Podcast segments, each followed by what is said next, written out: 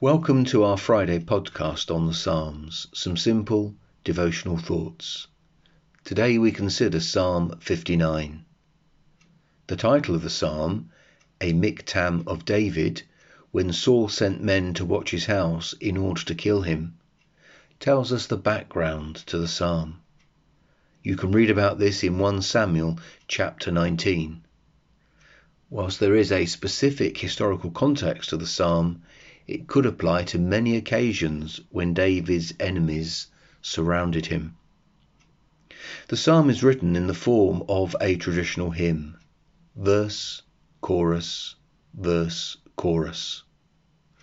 The first verse of the hymn, as it were, is in verses 1 to 5 of the psalm, where David cries out to God for rescue.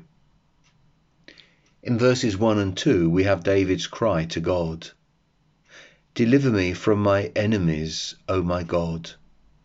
Protect me from those who rise up against me. Deliver me from those who work evil, and save me from bloodthirsty men.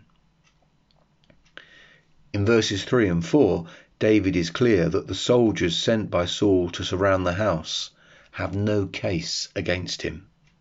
He is innocent. For behold, they lie in wait for my life. Fierce men stir up strife against me. For no transgression or sin of mine, O Lord, for no fault of mine, they run and make ready. I would underline that he is not saying he is without sin. He is just very clear that the enemy has no just cause to pursue him. In verse 5, David spells out the God to whom he is crying Lord God of hosts and God of Israel. God of hosts is a title that speaks of God's power, for heavenly armies are at his command. God of Israel speaks of God having a special regard for his own people. This is our God, of course, a God of absolute power a God who has special regard for us, his people. The chorus is in verses 6 to 10a. There are three people mentioned here they, David's enemies, you, God, and I, David. They lack restraint, and in verses 6 and 7 are described as a pack of wild dogs that roam the streets and made the streets unsafe. You hold them up to ridicule in verse 8. And I watch for God in verse 9. Who is the God that David looks to? He is David's strength and fortress in verse 9 and the God of steadfast love in verse 10. The God who is committed in love to his people. The second verse of the hymn, as it were, is in verses 10b to 13 of the psalm, where David asks God to deal with his enemies. In verse 10b, God will let me look in triumph on my enemies. For now the enemy gloats over David but David looks to God to reverse that.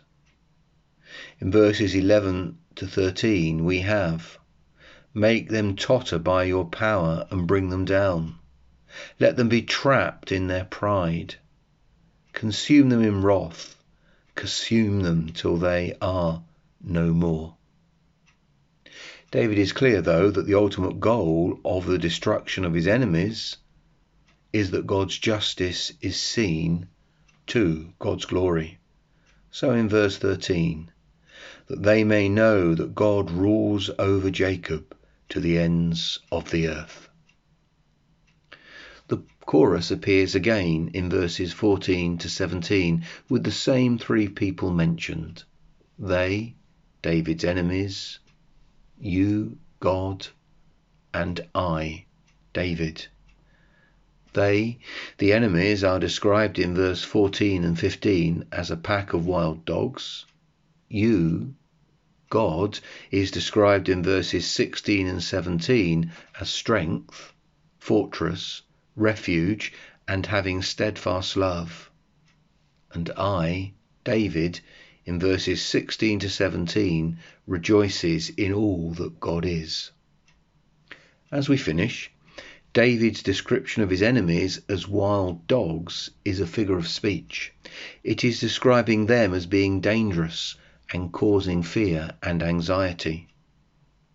We all have those things in our lives that cause fear and anxiety. But our God is David's God, and so at such times we have a refuge, a fortress, a strength in God, and He has a committed and lasting love for us. Join me on Monday for Psalm 60.